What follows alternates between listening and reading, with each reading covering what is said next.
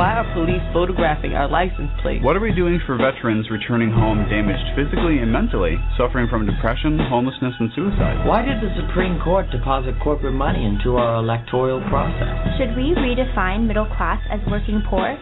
Or is it just another Wall Street merger? What's really behind new voter picture ID laws in certain states?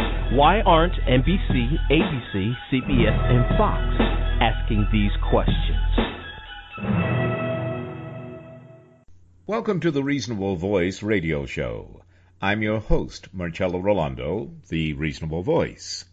The mission of the Reasonable Voice is to connect the dots between politics and finance, the need for better and more affordable education, our humanity, world peace, and of course, the arts which we then gladly provide our listeners, the voting public, as informative food for thought to provoke their self-determination and appetite for equal economic opportunity and justice for all without truth decay. The reasonable voices are advocates prioritizing education, preserving our history, leading by example for a peaceful and prosperous world by evoking and embracing both creative artists and political unity as solutions to our challenges. Welcome to the Reasonable Voices News Talk radio program. I'm your host, Marcello Rollando, the Reasonable Voice. And my guest today is a woman I met recently at a meeting about, well, probably about some of the things we're about to talk about. Sandra Bell. So, Sandra, first of all, welcome to the show. How are you? Thank you. I'm doing very well, Marcello. Wonderful. I'm and it's pleased to be here with you. I and I feel the same way. You know, it was um I don't usually meet my radio guests in person. I meet some of them, but I don't usually meet most of them. And this was incredibly fortuitous, I guess, because of projects I'm working on, but also Sandra was brought to me by a friend that I know very well. Uh, and we've worked in various capacities. I've even directed in a show. So I knew I was going to meet someone interesting, but Sandra Bell went well beyond that. So, Sandra, you know, in many ways, in my opinion, you are walking histories. What I say to Brenda too, our mutual friend who introduced us. So, please tell us about yourself. I mean, your personal history. Well, I was born in Cleveland, Ohio, and my father is from Charlottesville. They've had a family business since 19. 19- uh, 17. Mm, wow. So we're over 100 years old. And when his father died in 1959, we came to Charlottesville so that my father could head the business. Ah. Um, I attended Rose Hill Elementary School. And at that time, schools were segregated. So uh, my parents thought I had a mind that might uh, be stalled a little bit in the uh, educational system here. Mm. So they sent me to an all girls school right outside of Boston. I went to Boston University and the University of Virginia, and um, it just, I have a love of history. It's not my vocation or my occupation, it just happens to be my love. Mm-hmm. Same here. Um, and that's pretty much there there is to me. well, that says a lot, and it certainly sets up the kinds of questions I have in mind to ask you, based in large part, as I said, from that one and only meeting we had.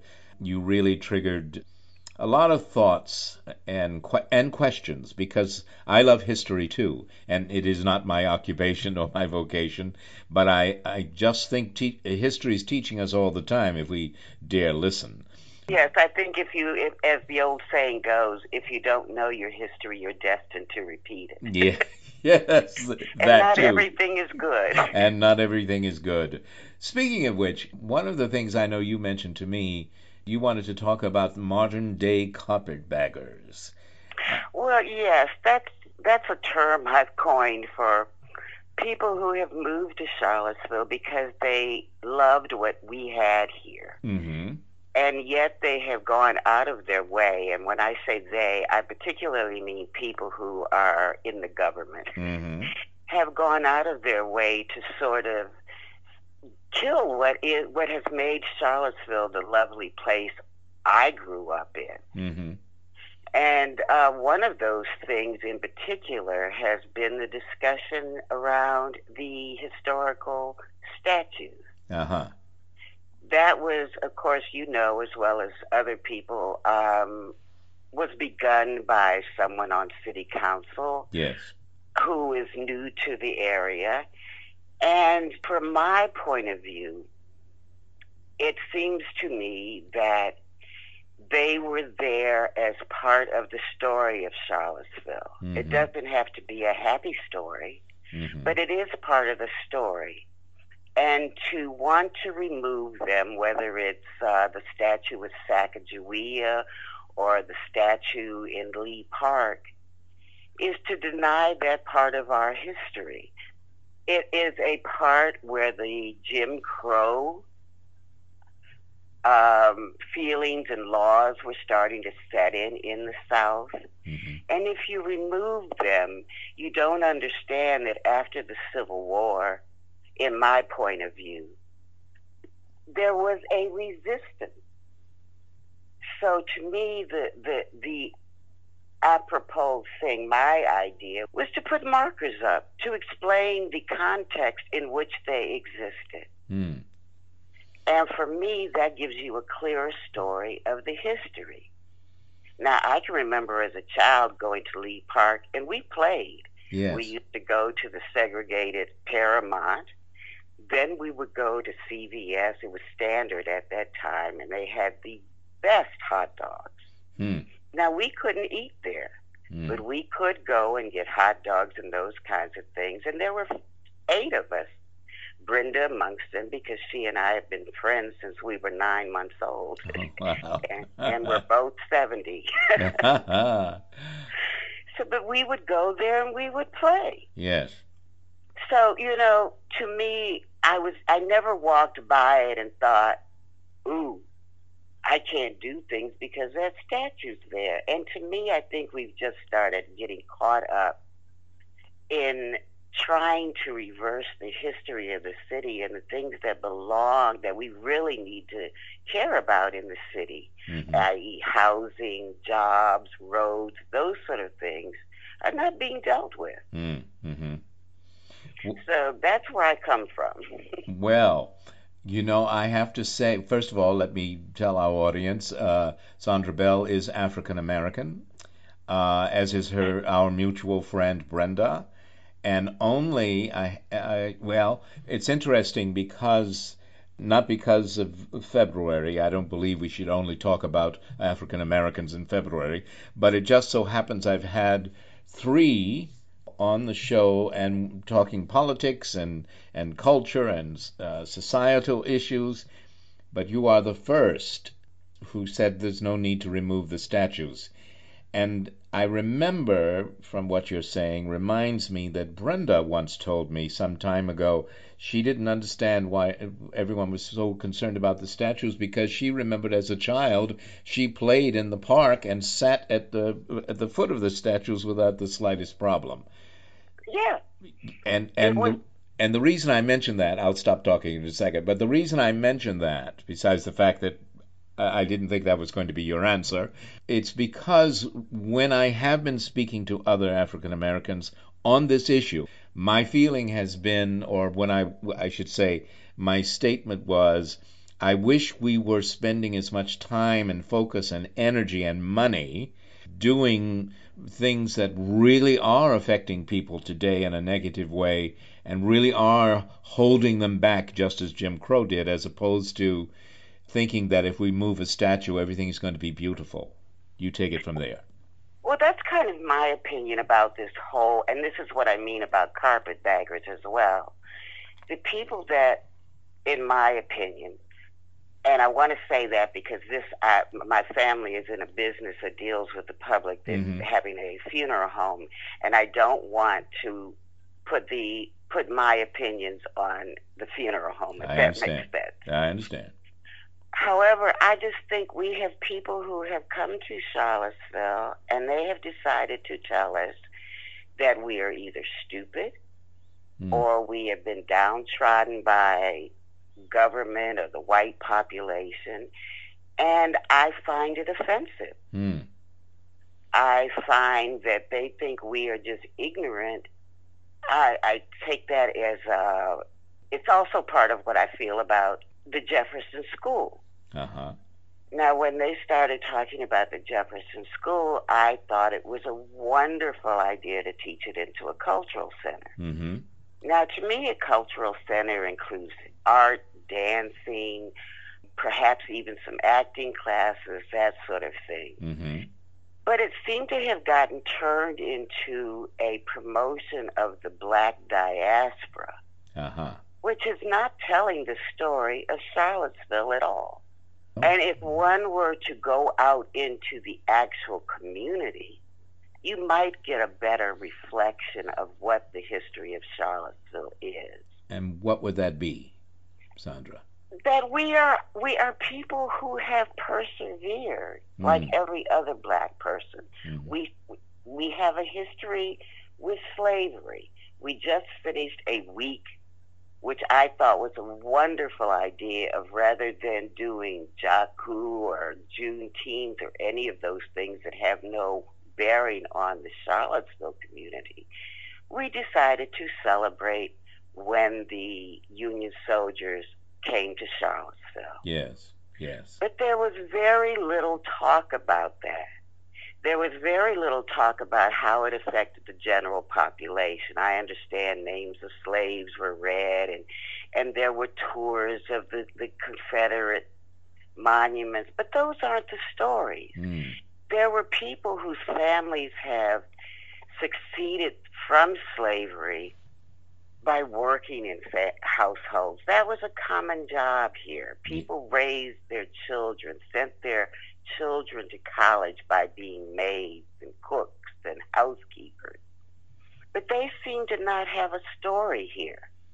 The story always seems to be, oh, these poor people who lived in really poor, broken down homes, and oh, isn't the white man terrible for doing these things? These things existed all along, but how do you get out of them? Mm. You get out of them by working hard as waiters, waitresses on the road. Yes, there were teachers, Mm. and but most people worked in those sorts of jobs.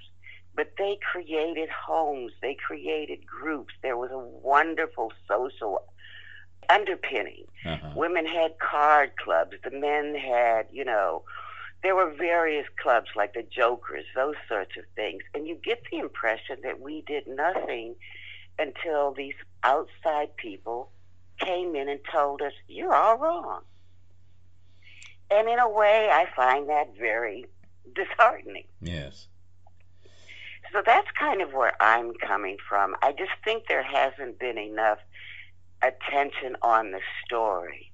One of the things I love about Charlottesville, and a lot of people hate, there seems to be this story that Thomas Jefferson was the worst person in the world.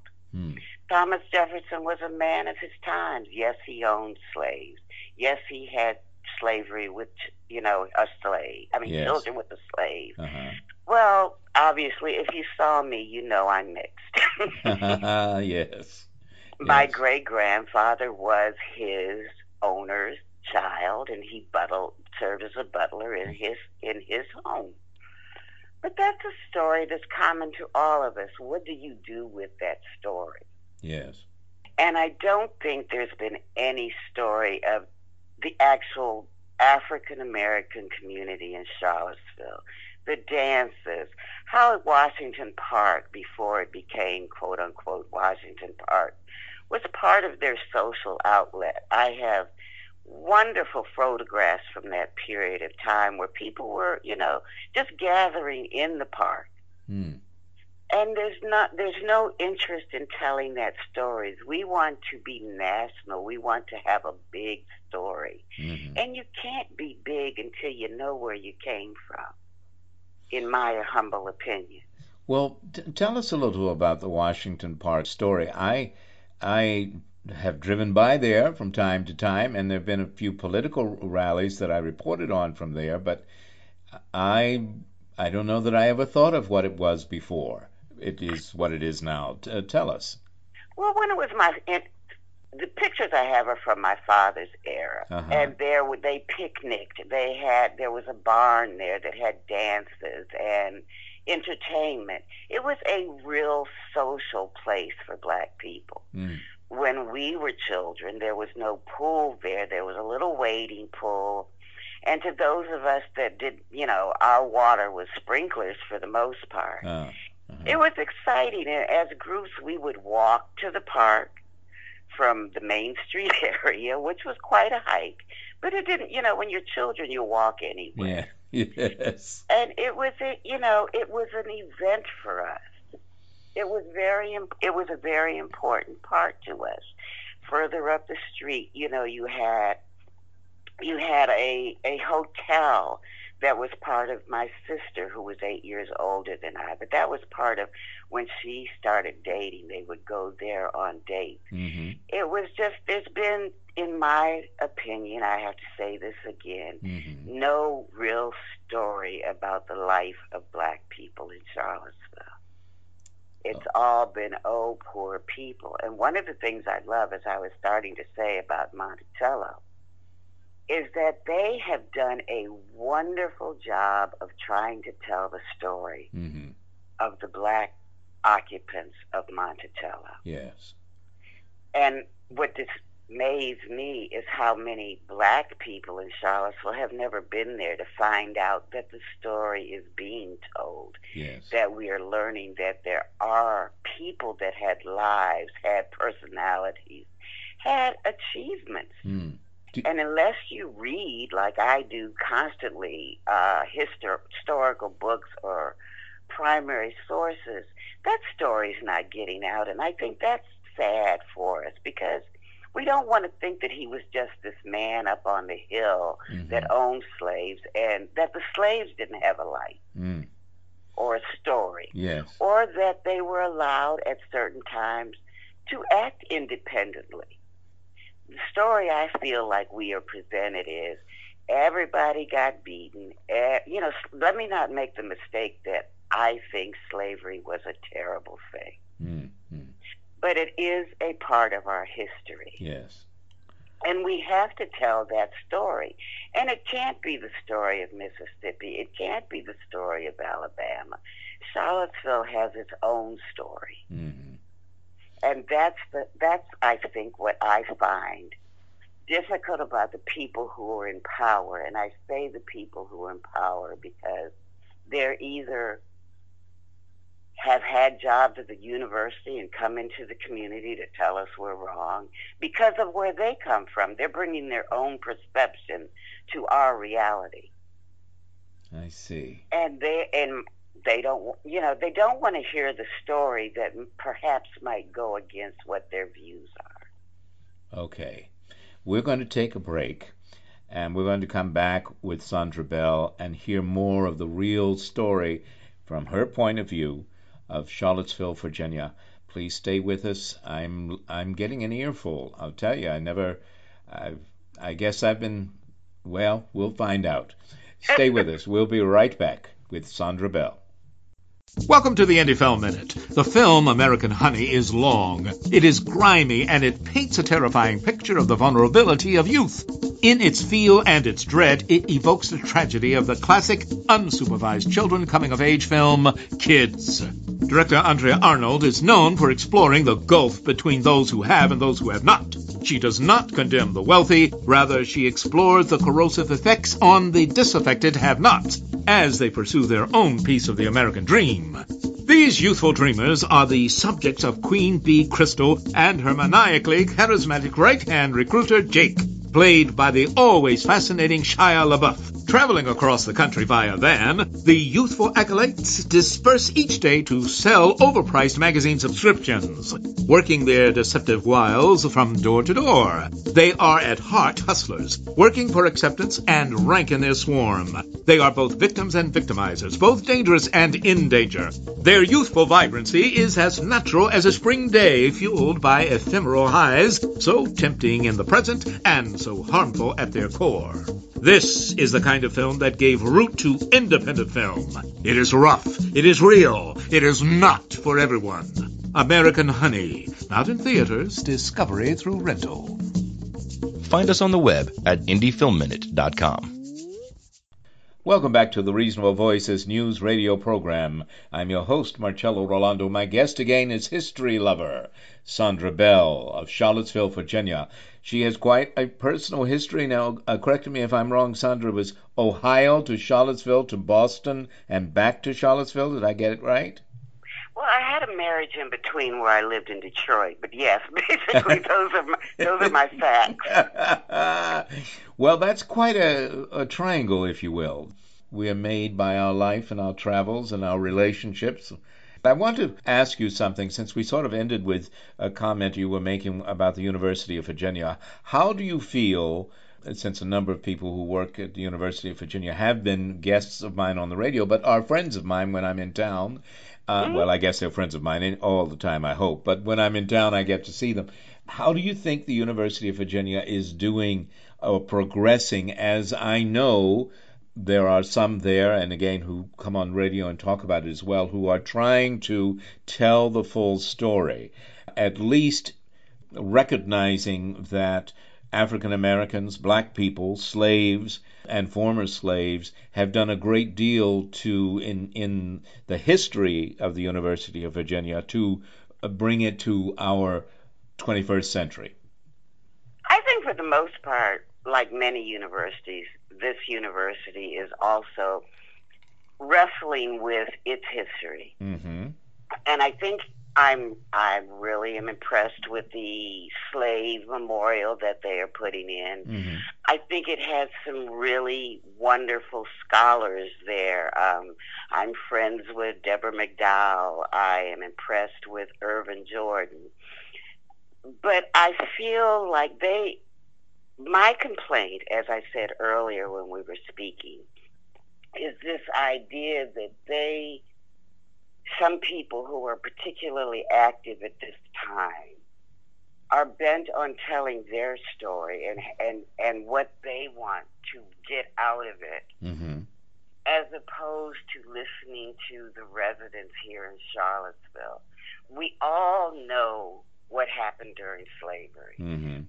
But how do we overcome it how do we rise above it um, I thought one of the fascinating things that I know our elders did, many of them, mm-hmm. would go to the Jersey Shore in the summertime and work. Hmm. Mm-hmm. It was an escape, one from here and from the, you know, a segregation that was existing during their lifetimes. But it, it was a way for them to increase their money and to get experiences. And many of them were some of the most accomplished people I know. But that's not a story that's being told. You know, I just don't I don't want Charlottesville to get lost. Yes. Yes. And that's kind of how I feel as things are going right now. I'm totally blown away every time I drive down Main Street and see the wonderful kind of small city feel that we used to have being Mhm. lost with all of these major structures that are going up, the sunlight being blocked, Mm. you know, no trees on the street anymore. It's just kind of disheartening to me that this is what Charlottesville is becoming. How many hotels do we need? How many apartments do we need? You know, it's that's that's kind of where my mind just kind of goes, what's happening? Where is Charlottesville? I'm remembering when I first came to Charlottesville, long before I bought a home here, I would visit Charlottesville. Everybody knows this I, because I love history. And mm-hmm. I'm the kind of guy who loves history who's gone through Monticello a number of t- different times because it keeps, in my opinion, uh, Montpelier as well. They keep telling stories, and and as I often tell myself, maybe they're not changing, but I've been changed as I grow older, and I'm seeing more of what was there in the first place. I thought originally when I asked you the question, our first question that you were going to, and you started out with uh, what's happening to Charlottesville. I thought you meant, and and now that you've touched on all the construction, you su- Mhm. you surprised me with uh, what you were saying, but I, I wonder what, what you would say to people who say that the statues, since you've mentioned them, Jackson and, and Lee in particular, and the Confederate soldier, also close to the courthouse, the most, perhaps arguably, in within the city limits, uh, the most historical piece of mm-hmm. Charlottesville. They say that it's the statues symbolize something that encourages a repeat of what they stand for. And we should mention the statues weren't there during the Civil War. The statues came along around 1920s or whatever when suddenly Jim Crow came along. But tell us, how do you feel about what happens if some white people venerate the statues as a symbol of something lost to, for them? What do you think? That to me is a failure of our educational system. Hmm because they are venerating. They think the statues were put up because Lee was a wonderful person, which he was. Mm-hmm. You know, they don't tell the story that Lee was a person who went to West Point, did yes. all these things. Yes, he decided that he, like many others, loves the state of Virginia, so he came to be the the head of the Confederate Army. Yes mostly it was he was coming back to Virginia, which he loved. Mm-hmm. But they don't tell the story that after the Civil War, he was one of the people that was responsible for trying to reconcile the two sides. Yes. There's a story of um, him being at church, and a black person went up to take communion, and no one else wanted to take communion until Robert Lee, Robert E. Lee went up and took communion with him. Mm-hmm they don't tell the story. No one is all bad. No, mm-hmm. all no one is all good. Mm-hmm. But we don't get those shades. Yes. And history is full of shades. I it's easy, we're we're very didactic in what we want to say about certain periods, and I don't think people are willing to to give anyone benefit of the doubt. Right. That same thing that we all want, you know. Yes again, coming from a film and television career most of my adult life, I I I want to throw out this embarrassing point um, that I the first time I saw a movie where black people, that is, man and woman, kissed one another. They were in love. It was mm-hmm. romance. You know what I mean? Um, th- I mean, this was years ago now, but still, I was so surprised, and I apologize to everyone listening. But I thought, I remember thinking it. I was a teenager, and I remember thinking, "Oh my God!" It just, it just hadn't occurred to me. They're human. Yeah, exactly. With all the emotions of any other human. any being. other human, and lives, yeah. and paying bills, and falling in love, and falling out of love, and you know, raising children, and uh, it's and earning money doing whatever they could do with legitimate, honest work to educate their children. Everybody yeah. wants that. There is this picture that has put out, and some of it has been in the political arena, that black people are shiftless, drug dealers, numbers runners. There, there seems to be no no understanding that there are people that just are hardworking with their heads down mm. and really don't have the freedom to participate or come out to rallies. Mm. You know, those sorts of things. And it's not because they don't care. Uh-huh. It's just because they're too busy trying to live. Wow. Wow, Sandra. Okay, let's and this is by no means a change of subject. I just need mm-hmm. to catch my breath here. But tell me about Vinegar Hill. Vinegar Hill, to me, was a, wonderful place. Mm. Now, are we talking about the retail or where the people live? Where the people live, the retail, and what happened to it, and how you feel about it? My aunt and uncle had a store on Vinegar Hill. Mm. My it was a building my grandfather owned, but it was called Quality Retail. Mm wonderful little mom and pop shop. Mm. It was, you know, a thriving business. But we would go in there and we'd sit down and we'd read funny books, which yeah. don't exist much anymore. Mm. But we would read Archie comic books and Millie and those sorts of things. And I'd see people coming. There was a wine back then called Boar's Head. Uh-huh. and it was like two dollars a bottle, and you know, they'd buy little Dixie cups for two cents or something, and then they'd go behind, you know, back over behind the, the store, and they'd drink and that. But that was part of life. Mm-hmm.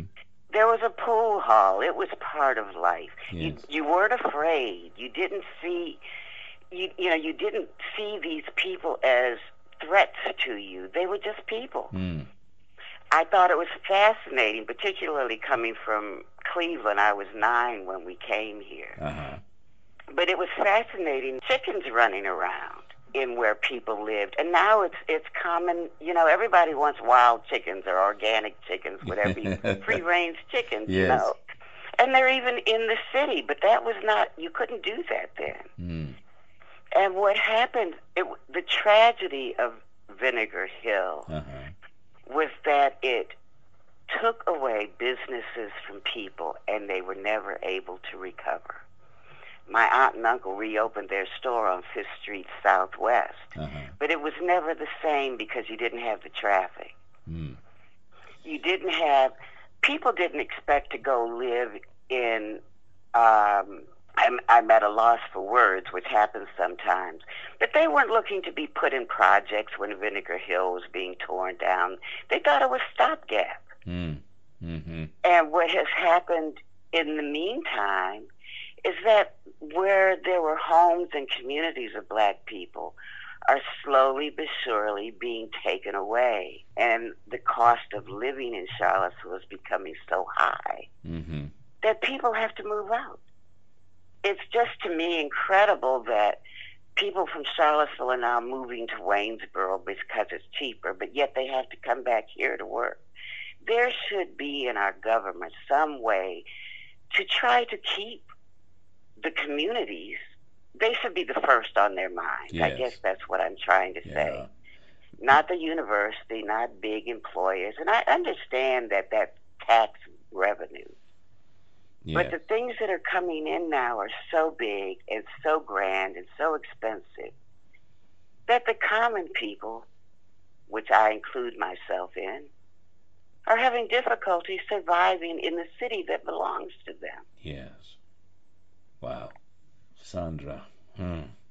Do you, what do you think, uh, we've talked about statues, what do you think about the, the Vinegar Hill Memorial that people are talking about? What are they memorializing? Yes, I, That there was a wonderful place here and people took it away? yeah. Maybe You know- maybe we should explain because not every I know this because I've been taught this by radio guests of mine. But explain, you know, Vinegar Hill was there. It was all these wonderful things. I've never had anyone uh, uh, describe it the way you just did in such personal, individual terms and everyday life. But it, how did it get taken away? Maybe the the people out there don't know that because there was a time when I didn't. Well, I, I might not be the best person to expound on this, but it was it was a government decision, Hmm. and for years it sat fallow until you know you got the Omni and the uh, federal court building, but it was just it was demolished to get rid of what was considered a blight. And that blight was the Black, Black Business people. District? Uh, Yeah. Uh-huh. very plainly, Yeah, very yes. obviously. You know, if you want to put up monuments, I think not monuments or plaques. I think they should put up plaques to the families. The community where the Albemarle County Courthouse is was a thriving black community. Hmm. All of that was taken away. There's been just a history of just pushing black people out of Charlottesville. You're welcome to come in and work, but we really don't want you living here. And that's kind of the message I've gotten. And I think the modern, and I can't say it's just me, um, there are other people who grew up here that feel that way. Hmm. But the the uh, message is, I I don't I love Charlottesville, but I want to turn it into something else. Hmm. It's kind of like, like it's kind of to me. It's like the woman who loves a man, but I want to change him. Yes, I was going to say that exact same thing. Too many people get married to love the person and then what immediately try to change them. But Yeah. oh wow. All right. So, hmm. One last question. We do have to go. This is amazing, and I'm so appreciative of it as a person, not just as a radio host. But to get this information, this is real history, when oral history, you know, when people can mm-hmm. sit down and talk about it. And we don't do that anywhere anymore in America, I don't think, at least not enough places. But do you think there's any institutional possibilities, any any local institution that African Americans and all Charlottesville, all people who live in Charlottesville can turn to and say what you've been saying to me and get their attention and their their activism. Is is there such a place? I have my doubts because now you're you're dealing with people who tell you, "Oh, you're just an Uncle Tom," Really? or you don't know. And this is what I meant, getting back to my original comment about modern day carpetbaggers. Yes. They know better Hmm. in their opinions, and that when you try to say things to them, that's the that's the result you get. I see. And not to insult any of our listeners, but just to remind people, carpetbaggers originally were the Northerners who came down uh, during Reconstruction to make money off of uh, a defeated South and to prop up uh, uh, politically and, and businesses that um, profited from them. So I know from what I'm hearing, uh, having met uh, Sandra Bell, and now what I'm hearing in this broadcast, that Uh, when sh- she's chosen the word carpetbaggers very carefully. Sandra, we do have to go. I, I, I, I just don't know what to say because it's been it's been such cold water in my face. I've heard the story many times, much of what we've talked about, but never the way you have expressed it. And I want to thank you so very much for being on the show and sharing your point of view with us. Well, I've enjoyed talking to you, Marcella. Well, thank you. We'll do it again. We'll do it over coffee sometime again, too, okay? Great, sounds wonderful. All right. Thank you so much, and all the best to you. And if uh, things change in any way, then you just want to talk to me, call me up, and we'll do this again on radio as well, okay? Sounds great. Thank you so much, dear. Bye now. All right. Bye bye. And now enjoy Watchfire Music, featuring vocal artist Julia Wade singing Beautiful from her new CD, Sunday Morning.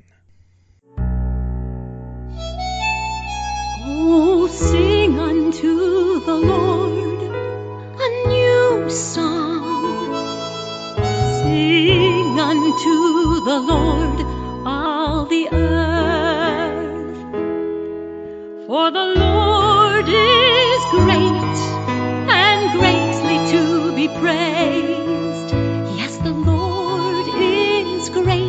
to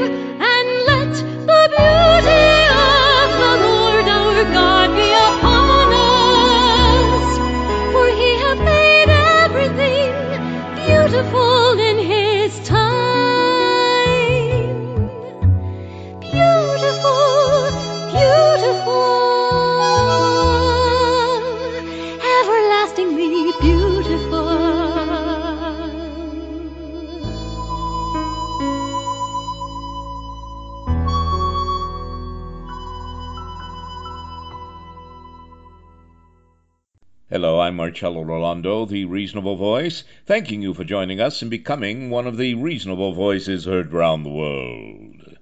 Severe disruption to American life. Coronavirus, climate change, Donald Trump. Quoting, Despite the hysteria from the political class and the media, smoking doesn't kill. Unquote. Mike Pence, 2 March 2001. Quoting, I don't believe effective anti drug policy involves handing out drug paraphernalia. Unquote. Mike Pence, 27 March 2015, speaking of providing a proven effective program in the war on HIV/AIDS. The political dishonesty and religious hypocrisy of Mike Pence reflects his boss's lack of ethics, not only profaning good Samaritan Christian tenets like love thy neighbor as thyself, but denying what Americans learned in the 1980s from conservative evangelical Christian U.S. Surgeon General C. Everett Koop regarding smoking and HIV. However, there's no time for liars and hypocrites, nor panic and the pursuit of obvious villains. For unlike coronavirus, the disruption of America as an exceptional land of the free and home of the brave started decades before James Comey, Facebook, Russian hackers, compromised voting machines, and misinformed American voters elected Trump Pence. This is the time that tries the souls even of the soulless.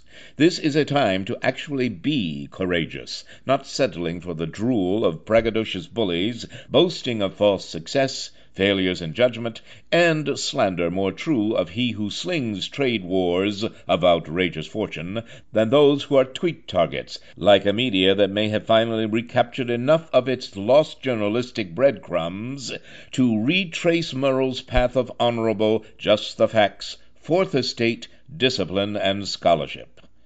It is not a time to put our faith in a stock market that reflects our disunion, deceit, and denial, but rather it is for us to drive the market of humanity where faith, hope, and love are served and shared more freely than truth. It is not a time for masks, but rather for unmasking the idolaters at the altars of social media trolls, media theatrical hyperbole, and political sludge. It's time to rise above thinking it manly to beat and cheat on wives, oppress voters of color, and sexually harass daughters and mothers. It's time to celebrate innovation, whatever gender identification, electoral preference, sexual persuasion, or party affiliation, and not time for inciting instability with irrational new hoax fabrications. Best we try to relive our collective patriotism during President Kennedy's Cuban Missile Crisis response, resuscitate the amiable person to person courage that filled the streets of New York City and parking lot of Washington's Pentagon on 9 11, and resurrect the United We Stand response to trusted medical professionals, scientific facts, and a government of, by, and for the people, not only leading us out of the great 2007 2008 recession, but having the foresight to instill institutional preparedness and an organizational structure that largely spared Americans the Ebola virus. Time we shake off the dust of irregular government practices, MIA agency leadership substituted with acting stand ins with little expertise for their appointed positions stressed out nationally and anxious individually from corporatism's dispensing opiate addiction, government dehumanizing immigration policies, and degrading political rallies of hate, encouraging the downgrading of America from respected governances and civilized world organizations. Merciless timing ensures America first toxicity temporarily unavoidable. No time to ignore ignorance nor intelligence, or fail to hold ourselves accountable for the consequences of placing America at the mercy of those dismantling our democratic republic. For neither the warmth of April showers nor prayers from self congratulatory government executives will miraculously save America from the coronavirus. While in the midst of collective potential calamity, it is understandably difficult to see beyond our own individual needs.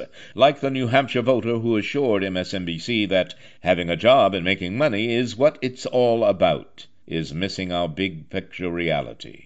Maybe time has passed by our new world, for there's nothing new about denying climate change, or lying to pollsters, or thinking the tree of knowledge of good and evil, scientific discovery, and human kindness are somehow mutually exclusive. In the immediacy of emerging crisis, our FDA is allowing laboratories, which it has not approved, to test for coronavirus. While desperate times call for desperate measures, beware. Allow not desperate presidential face saving to replace end of war declarations with domestic martial law edicts. Time we recognize presidential purging to make room for yes men for what it is constructing an elite personal government more loyal to his whims than our Constitution. Doesn't such commander in chief action risk castrating his legal alliances to congressional confirmations and rule of law also invite divided loyalties from our uniformed protection, both military and civilian? Listen, timely attacks on Fort Sumner weren't inciting moment for civil war. Disavowing the dignity of fellow human beings was. What if defending each other from coronavirus is do over opportunity to never again say it's not fair? Maybe it's time to consider Trump's response to coronavirus our rehearsal for climate change, meant to measure the mettle of our character and human decency. Thank you, and join us. Become one of the reasonable voices heard round the world. Thank you for continuing to listen to, support, and share the Reasonable Voice Blog Talk Radio with family and friends, especially online. We enjoy hearing from you, and in response, yes, we are now accepting new company and business advertisers and welcoming organizations seeking to be one of our sponsors. So please do continue to email us at thereasonablevoice at gmail.com. However, if you prefer to simply make a donation, your donations are greatly appreciated and can be made through PayPal by clicking on the donate button found at the top of the homepage of the Reasonable Voice website. Thank you for joining us today to make every day as reasonable as possible. We hope you will download and share our downloadable podcasts. I'm Marcello Rollando, the Reasonable Voice, hoping you will become one of the reasonable voices heard round the world.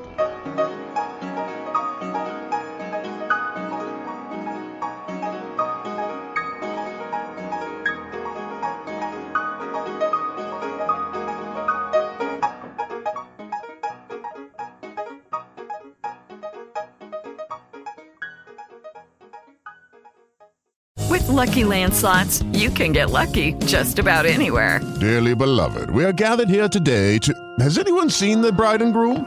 Sorry, sorry, we're here. We were getting lucky in the limo and we lost track of time. No, Lucky Land Casino, with cash prizes that add up quicker than a guest registry. In that case, I pronounce you lucky. Play for free at LuckyLandSlots.com. Daily bonuses are waiting. No purchase necessary. Void where prohibited by law. 18 plus. Terms and conditions apply. See website for details.